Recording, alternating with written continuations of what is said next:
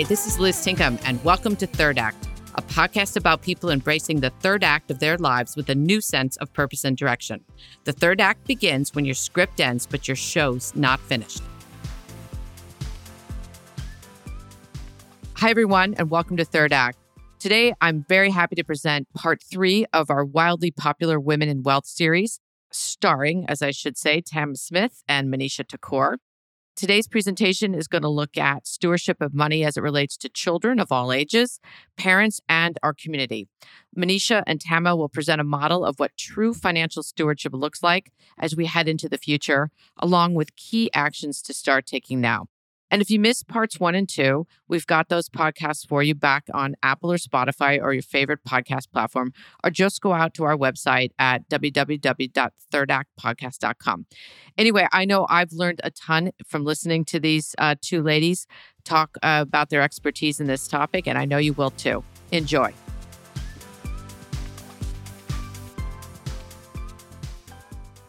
A little bit about Tama. She is the head of Women Living a Richer Life at Brighton Jones. And she partnered with Brighton Jones financial planning and advisory firm to design and launch a new one of a kind business service aimed at empowering women and meeting their unique financial challenges, opening up in entry to a massively underserved market and exponentially increasing the firm's brand awareness drop the mic. I mean, that is just amazing. And she's bringing that incredible awareness and experience and thought leadership to us to help the women of Athena also, you know, really gain independence and confidence in this space of financial and vocational freedom. And she's bringing with her Manisha Thakor, who we would not have the pleasure of knowing if it were not for Tama, Manisha and Tama met, I believe, at Brighton Jones, where Manisha was the VP of Financial Wellbeing until June of last year. And she's also the founder of MoneyZen. And MoneyZen is a boutique financial well-being consultancy. It provides individual and corporate clients with financial calm, clarity, and confidence via three core offerings: speaking and keynotes, um, and corporate spokesperson uh, you'll see as she talks to us here, she's got a ton of great wisdom to share in that thought leadership realm. Teaching online and retreat centers and consulting, financial life design, and custom coaching. She too comes with a, a very long and extensive career in the in the financial space, and uh, the two of them, Manisha and Tama, are going to lead us today. And I and what I think is part three of our one part session on women and wealth and part of a series that Tam is leading for, for us. So, Tama, with that, I'm going to turn it over to you. We've introduced Coco. Thank you. Let's do a quick recap of part one was in October, part two was in December, and, and now we're covering part three. It all started with when we decided to do this series, Money and Relationships, which now is morphing into a full Woman in Wealth series for Athena this year.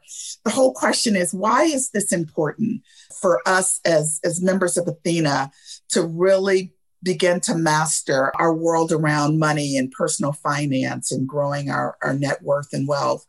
But in short, we as women will be responsible for managing uh, two thirds of our country's wealth by 2030, just in, in nine short years. Yet there's a huge readiness gap. 95% of us will need to be the financial decision maker for our household at some point in our lives. 81% of us don't feel financially confident today.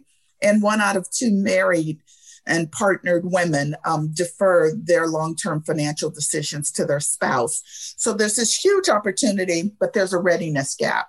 Hence why we created Women Living a Richer Life at Brighton Jones. Hence why we've created this Women in Wealth series uh, within Athena. So, so that's kind of the, the business case um, for why we're doing these talks. Stewardship, I mean, it's why we're all a part of Athena and we're on corporate boards and looking to get on uh, corporate boards.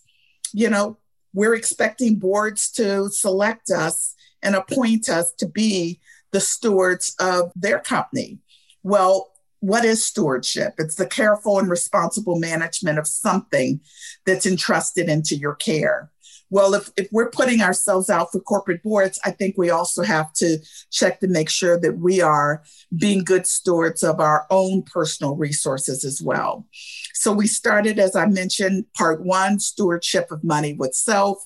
Part two was stewardship of money with, with your significant other, your spouse. And today we'll be talking primarily about stewardship of money with your children, your parents, and community, and exploring what the stewardship model looks like. Stewardship of money with self. I just want to highlight these five. And I want to bring Manisha in here uh, to jump in here and help me do a quick recap of stewardship of money with yourself and then with your spouse. But before Manisha does that, I would love for Manisha to start with outlining why this series, Money and Relationships, why is it so important for us? And then to give us key snippets from part one and part two. The biggest reason this is so vital for us to know is most of us are heading in or are smack in our peak earning years. And we worked our tushies off to get here. And this is it we don't have room or time to make poor decisions at this stage. The power that we have now financially in terms of where we are in our own career and earning power cannot be understated. Number two is that life will throw shit at you. And if we ever needed an example, last year was it. And so by building a strong foundation, you can handle whatever comes at you. And so paying attention to this stuff. And I can't reiterate enough like the numbers, you almost feel numb when you see them because they're everywhere about how much women don't pay attention to money, even though we're coming into it. It's so true. And it's really smart women. And the third reason this is so important is that there are a series of decisions that oftentimes happen at this point in our life. And if you screw them up, they will have really profound impact on the second half of your life. And just to give you a couple examples, I meet a lot of really smart women and I ask them, you know, what's your asset allocation, which is sort of the mix between your stocks, your bonds, your cash, and they can't tell me. I'll ask them what kind of investment strategy are you using? And they'll say, I don't know. I'll ask them what kind of short term or long term disability do they have because we are much more likely, statistically speaking, to need to use our short term or long term disability than our life insurance. They don't know. And this can be cataclysmic. Um, a, one woman was a surgeon and she had a long term disability policy, but it had a caveat, which was any occupation. So if she was able to be a greeter at Walmart, they didn't have to pay out the insurance policy. And she had an accident. Her right hand became impaired. She was no longer able to perform surgery, and her policy didn't pay out. And another one, coordination with taxes. A lot of executive women have complex executive compensation packages and mistakes in how you decide to exercise and handle them and negotiate when you're moving from one place to another. The worst scenario I um, have come across was literally a woman leaving $2 million on the table because there wasn't coordination between her financial advisor and her CPA. So this is what I want you to know is that we are on that edge where there's no room for us to not nail it. And that's why this information is so important now.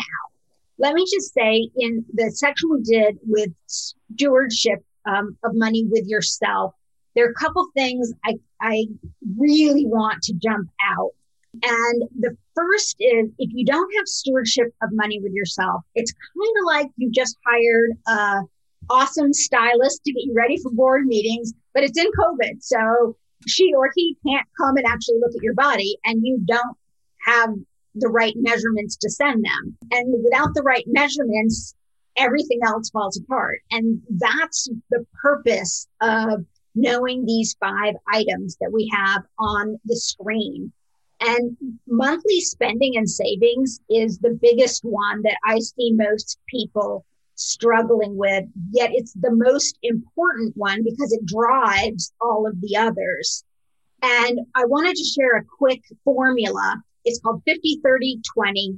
It comes, Elizabeth Warren was the one who came up with it. And essentially, what it says is when you are in a good financial spending balance, 50% of your take home pay goes to needs, 20%, excuse me, 30% goes to wants, and a full 20% is going towards savings. And at our stage in life, that full 20% should be savings for retirement. When you're younger, it can be savings for other things. And I meet very few people who are at that level. So if that 20% number made you want to dry heave, um, not to worry. Um, increasing 1% a year in what you're doing or 2% a year in what you're saying can have a huge impact. But employing the 50, 30, 20 rule, understanding what you're spending monthly is absolutely essential. And the reason is it leads you to number three, which is your vocational freedom numbers. And in the old days when interest rates were really high, this was the number on which you could live off your interest and dividends for the rest of your life because the income and dividends were generating more than what you learned about in number one, your monthly spending. Now, um, because interest rates are so low, we've moved to what's called a total return model.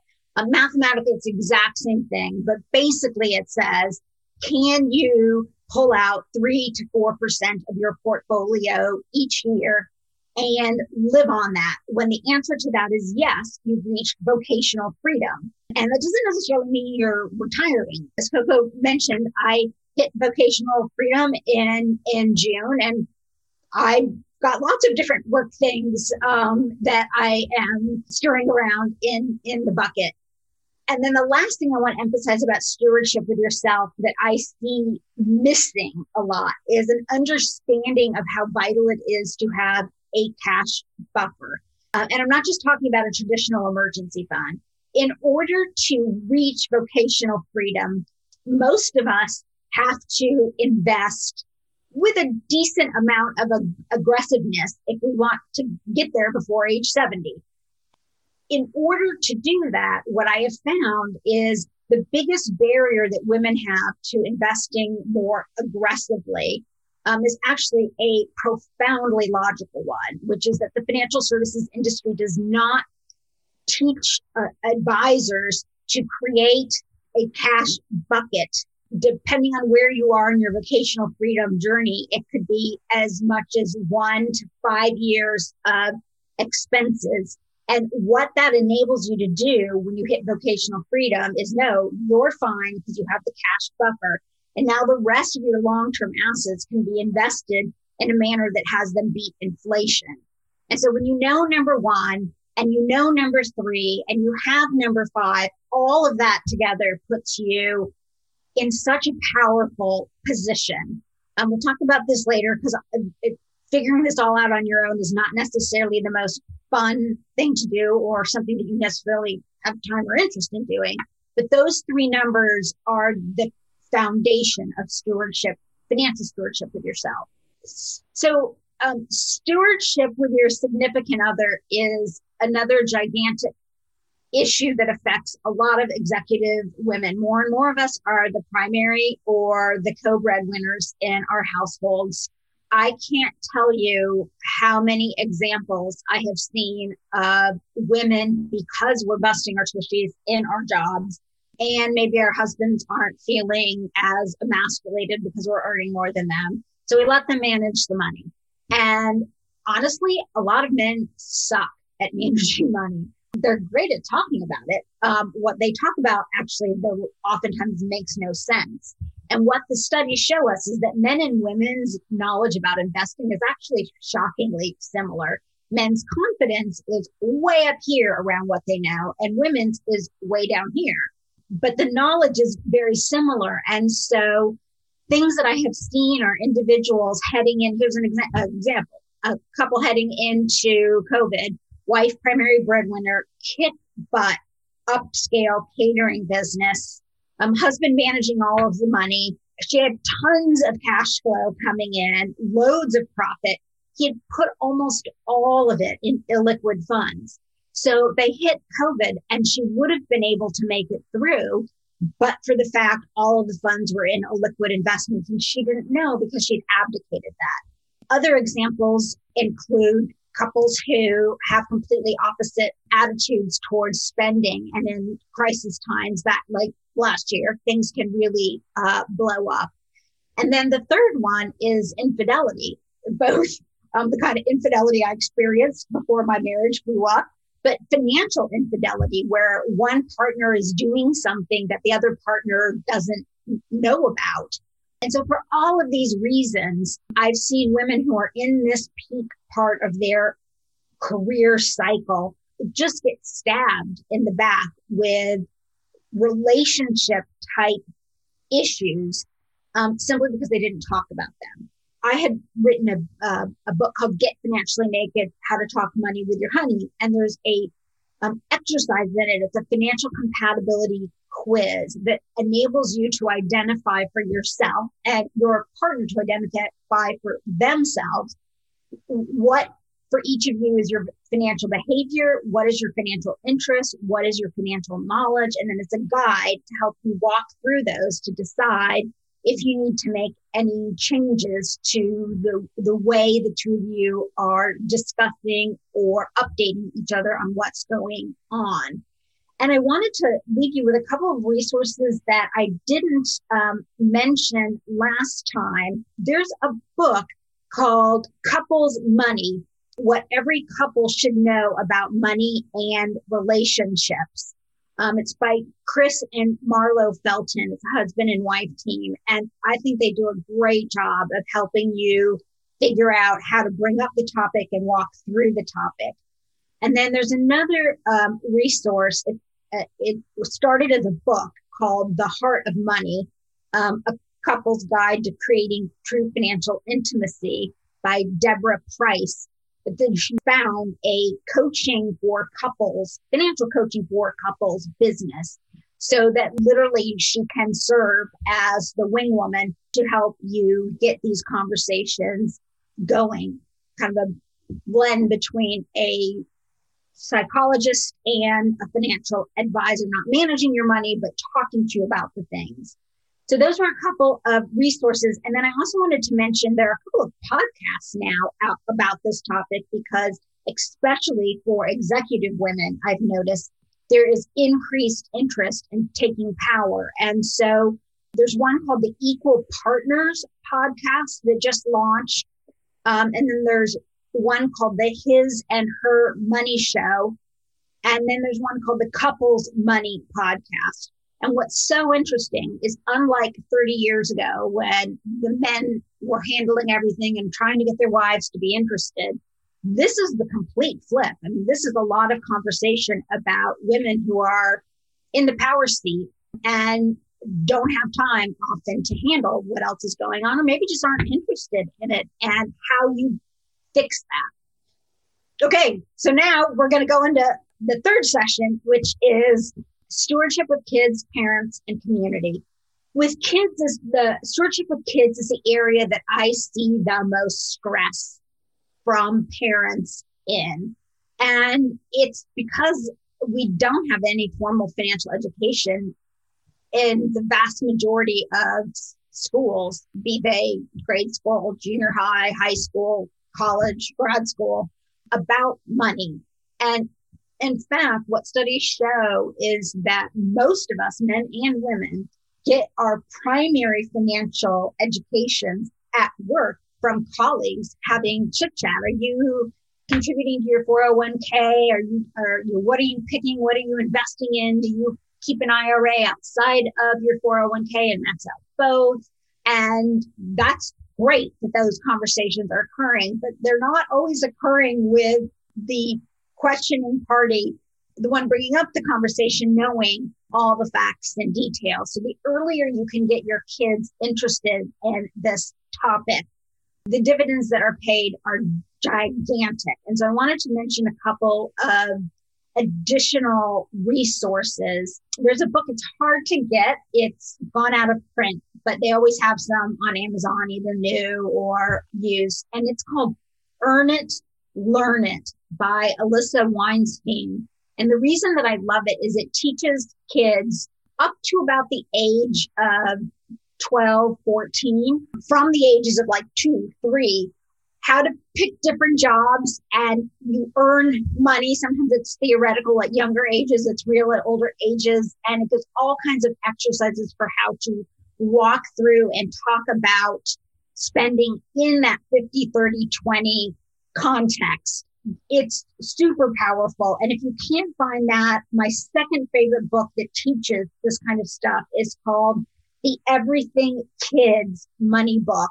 And it's called Earn It, Save It, Watch It Grow. And those are both really good complements to the book I have mentioned in the past series, which is how to make your kid a money genius, even if you're not by Beth Kobliner. And what I want to say is that there's a lot of tension about this subject. I wrote an op ed or an opinion piece in the Wall Street Journal, and it ended up on the front page of the second section, and it was called Should You Tell Your Children What You Earn? And my argument was yes. And I explained why. And woo, was the comment section interesting. Um, I needed to put on Kevlar to read it because people don't want to talk about this with their kids because it brings up their own discomfort with money. So there are so many different things I could say about kids. The main thing that I want to leave you with is that one of the best things you can do for your children is check out one of these books that I have mentioned and use them to identify what strategy in your household you want to use to provide them this education because they're not going to get it anywhere else. And it truly is a gift that keeps on giving. The other issue that I want to bring up about this is if you don't do this, then what happens is you end up with kids that are bouncing back into the nest as young adults. And then you end up in your peak retirement years trying to help them out. And so better to do it sooner than to have to deal with it later. And the other issue with elderly parents I wanted to bring up elderly parents, having some myself in their early 80s that are in the transition, they just sold the home they've lived in for their last 30 years, they're moving into retirement community. That what I have observed in my own family and then with clients over the years is that elderly parents do not want to feel like they're being talked to like children or that they're being forced to give up control. The flip side is, however, if they pass and you don't have A, they don't have the right documents in place, or B, you don't know where they are. It becomes a nightmare when you're grieving to have to unwind all of this. And then the third thing is we are seeing more and more elder abuse. So when you don't talk to your parents about this subject, what could be happening is some pretty scary stuff. Tama had shared with me um, an article, I think it was out of Bloomberg, the wife of a very successful entrepreneur, uh, now she's the widow, had a serious chunk of change, talking about 80 million or so, and she invested it with uh, two advisors at a, a brand name firm who she trusted deeply, a brand name firm on the suitability side, which I'll speak to a little later again. And she trusted them deeply. And guess what? They pilfered um, nearly $20 million. And she trusted them so much she wasn't looking at the statements. And the worst part of the story is those advisors were her sons. So with elderly parents, the three things that you're really trying to get at is have they drawn up the documents? If they have, where are the documents? and then ensuring that there is no elder abuse going on. And another example I can give you in my own family, my my grandmother on my mother's side, my mother um, grew up very very blue working class, and my grandmother was a widow. And in her late sixties, she started to have a little bit of uh, mental deterioration, and it was in like the heyday of infomercials. And she started buying all kinds of things left and right. Um, so she literally ran out of money finally talked to my mom and her sister, and my family was able to help her unwind herself from bankruptcy. But it happened so quickly, and then people are embarrassed and they don't tell you. So, how do you bring this topic up? It's awkward for everyone. I suggest framing it always in the context of I want to make sure, mom and dad, as you get older, that your money is handled the way, exactly the way you want it to be. And there are these buckets that if we talk about, I can help ensure that what you want done gets done. The book Breaking Money Silence by Kathleen Burns Kingsbury, in my opinion, is like the Bible on how to bring this up. But those are the three areas that I want you to know that you're trying to ferret out information. And then the last thing that I want to say on community is giving back. And what we have seen, two things I want to say about giving back. One is what's the most tax efficient way? And oftentimes for executive women, it's using something called a donor advised fund, where you are for tax purposes uh, making uh, contributions to the funds, which are tax deductible in that year, and then you can disperse the money over time. And there are various things that a financial advisor with a tax background can help you with because you have lifetime limited exemptions. So there's a wide range of money that you can move from your estate into a donor advised fund. So it's tax advantage to you, but you also can then start giving in a very financially smart way while you're still alive. And the flip side to that piece is where do you go to find out what are the organizations that have reasonable relationships between the amount they're paying staff and the amount that are going that's going out to the end causes? And you want to make sure that you are paying attention to both ends of that spectrum how are you giving the money are you giving it in the most tax efficient way just an example of that would be you have highly appreciated stock if you sell it you'll have to pay um, long term or short term capital gains on it. If you donate that highly, or not donate, you transfer that highly appreciated stock into the donor advised fund. Now you can use 100% of those funds without tax consequences to give to the organizations you care about. Now, the flip side is when you're investing um, or donating money, do not hesitate. Nonprofits who have a healthy ratio, their overhead spending to their outgoing uh, giving cash flows are really proud to share this information. And it's it's publicly available. You can get as nonprofits they have to file financial statements that disclose certain pieces of information and this is one of them. So if they don't want to share it with you that's a huge red flag but those are the two pieces that I want you to think about in terms of the levers on community. Are you using your money to give in a smart way? And are the organizations that you are giving to making the most of the money that you send? So there are a variety of different um, entities, and there really isn't a great one yet. Um, but if you Google uh, smart charitable giving, you will find a number of different organizations. There's not yet one nation clearinghouse, but you can find organizations. And if you put your city in, if you live in a large city, oftentimes there's city specific lists. And if you say national organizations, there are good national lists. So that's what I want to say about how the, the key levers.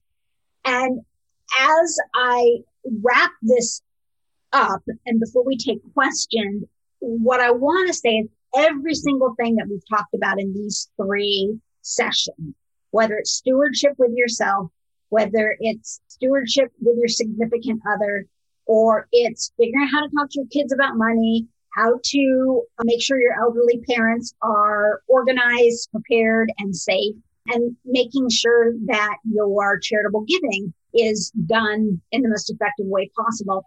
All of this is part of something that I would call true financial stewardship. And what's shocking is that you would think when you go to get professional financial advice that somebody would be thinking about all of this stuff for you.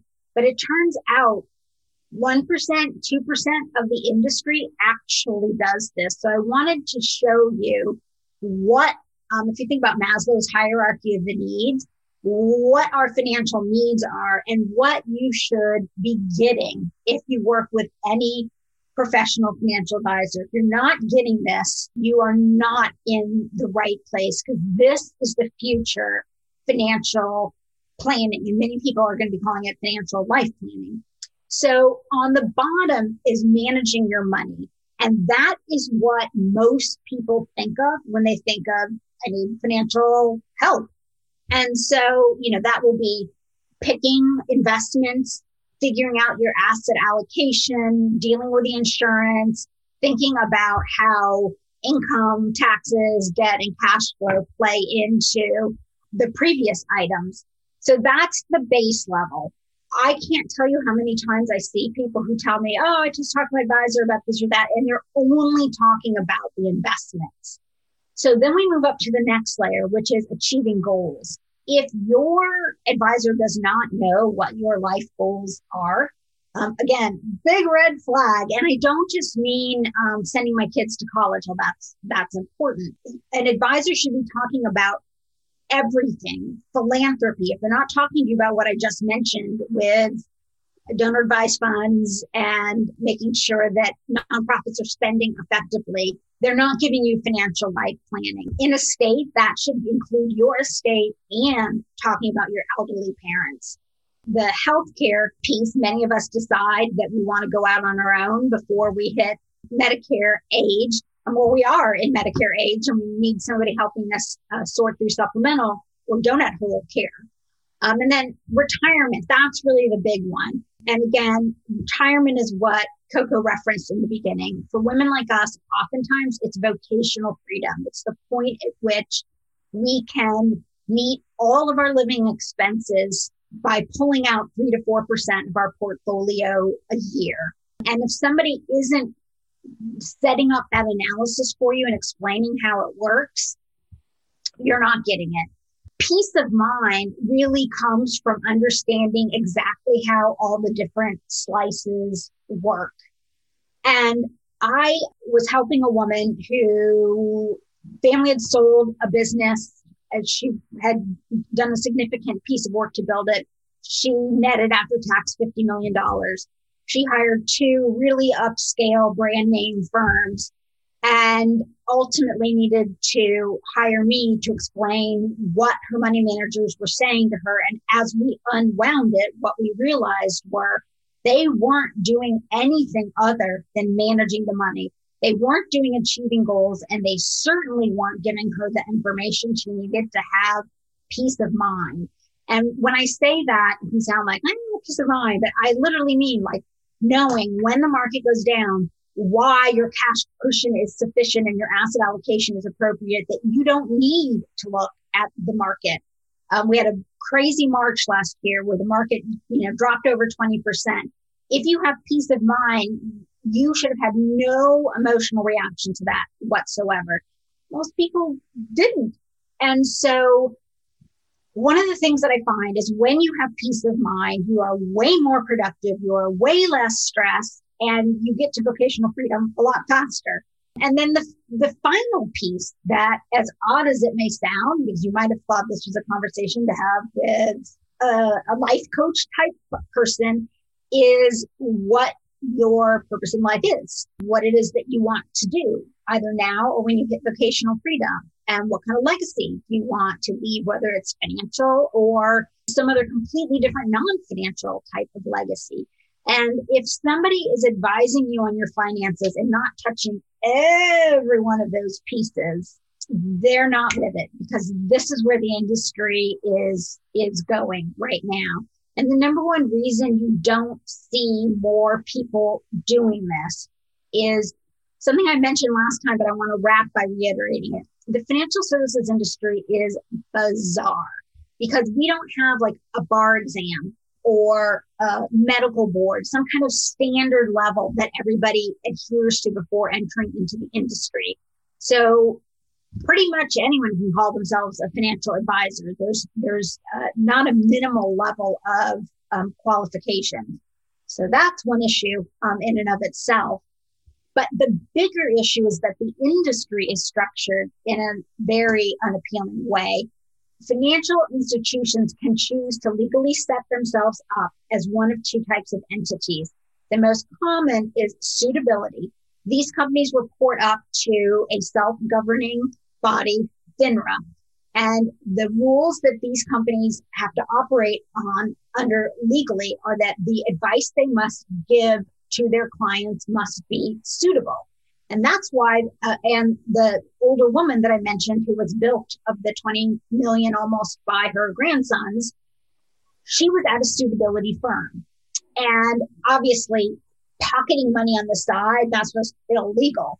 But they were investing in what was suitable for her. So the investments didn't raise a red flag but as she went back through them, in addition to noticing that all the cash was missing, she also discovered that the the investments weren't the best. Suitable is basically like saying, like walking into a department store and saying, "I've got my first board interview. I need something to wear," and they give you a neon dress out of the juniors department, and they say, "Well, it's a dress. You need a dress. It's suitable."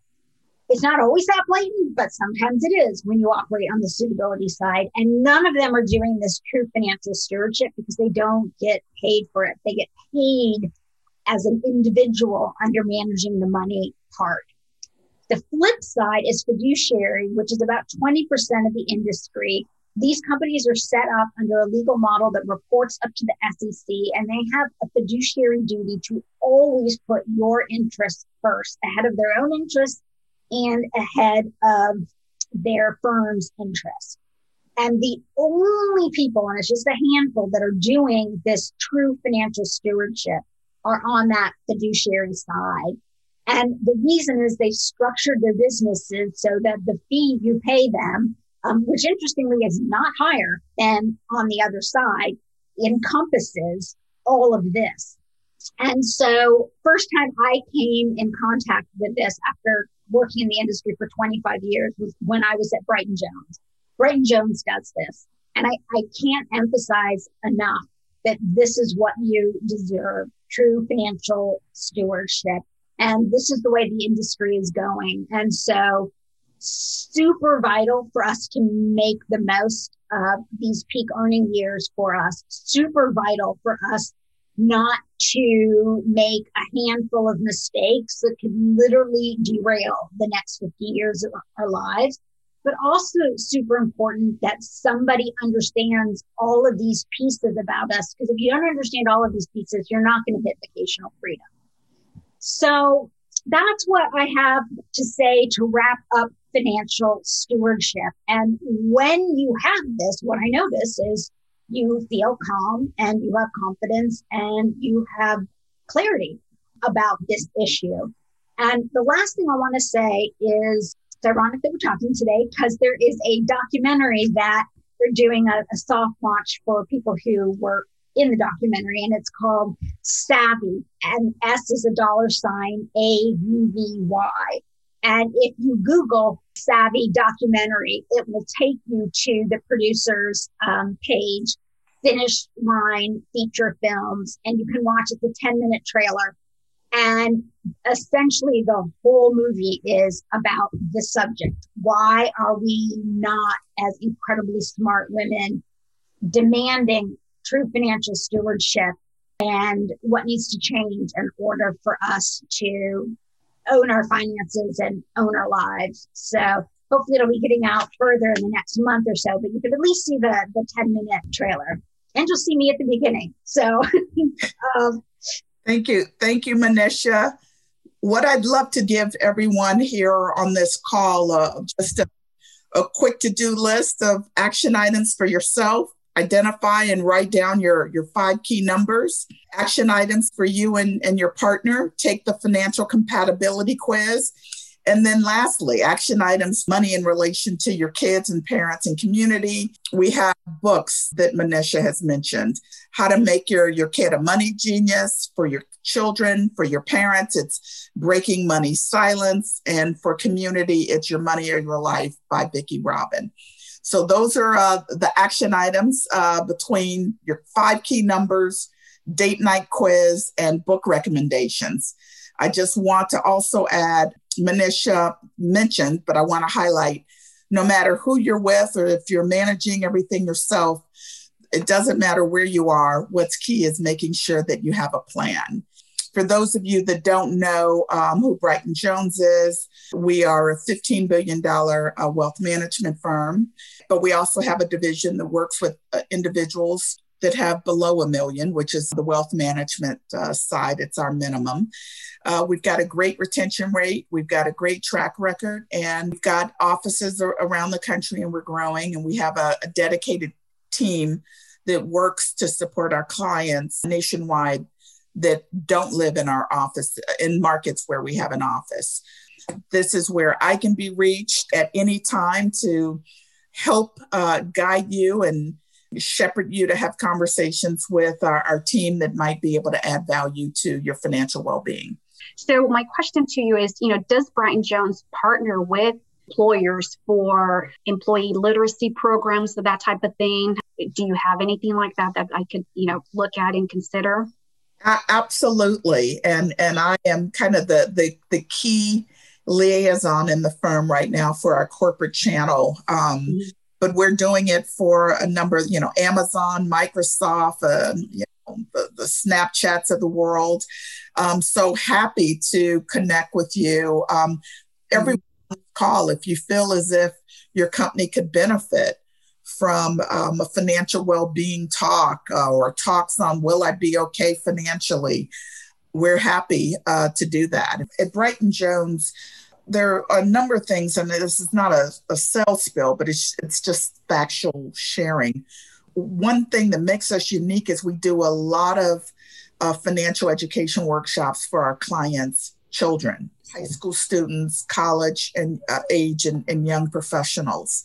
And so we've got a team that does this all day, every day. And so it would be fairly easy for me to tap one of the instructors who does a lot of teen financial education to you know do something for athena's children athena That's so children. fabulous we also have a, uh, care planning experts that help multi generations of, of, family members put together a, a care plan, whether you've got a special needs child, whether you have aging parents, or whether you just want to put together a, a, care plan for you and your spouse, because sometimes people are getting dementia earlier. And now that we're in this pandemic, it, the power of care planning and putting together a care plan for yourself and your family have been very important topics we found for our clients. So happy to have those speakers come in and talk about the power of care planning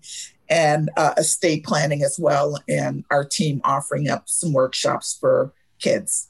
Nitya, the question you asked, or the statement that you said, it would be good to catch people in their first jobs. I cannot agree with that more.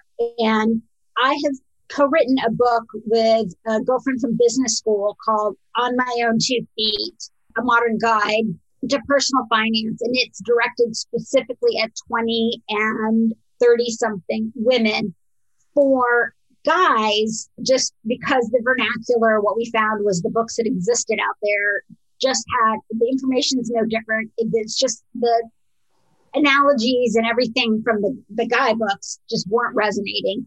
But if you have a young male in your life, the book I like to recommend is by Ramit Sethi, um, R A M I T S E T H I. It's called I Will Teach You to Be Rich. And he means it in the, the total context.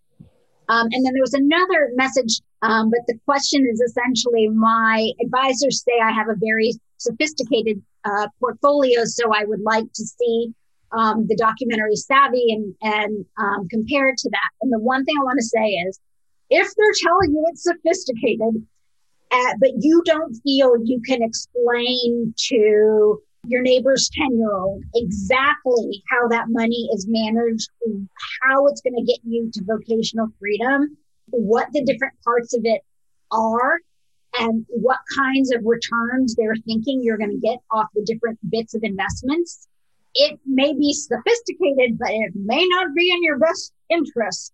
And so anytime somebody tells me that I, it, oh, my ears always go up. Sometimes it's just fine, but oftentimes sophisticated is a code word for confusing. And when things are confusing to either the individual or the advisor, they are not in your best interest.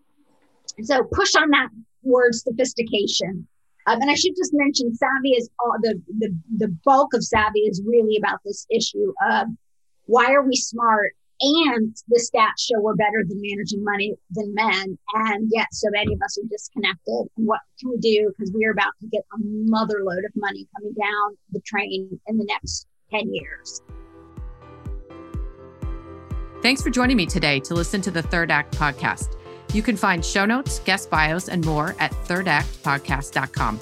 If you enjoyed our show today, please subscribe and write a review on your favorite podcast platform. I'm your host, Liz Tinkham. I'll be back next week with another guest who's found new meaning and fulfillment in the third act of their life.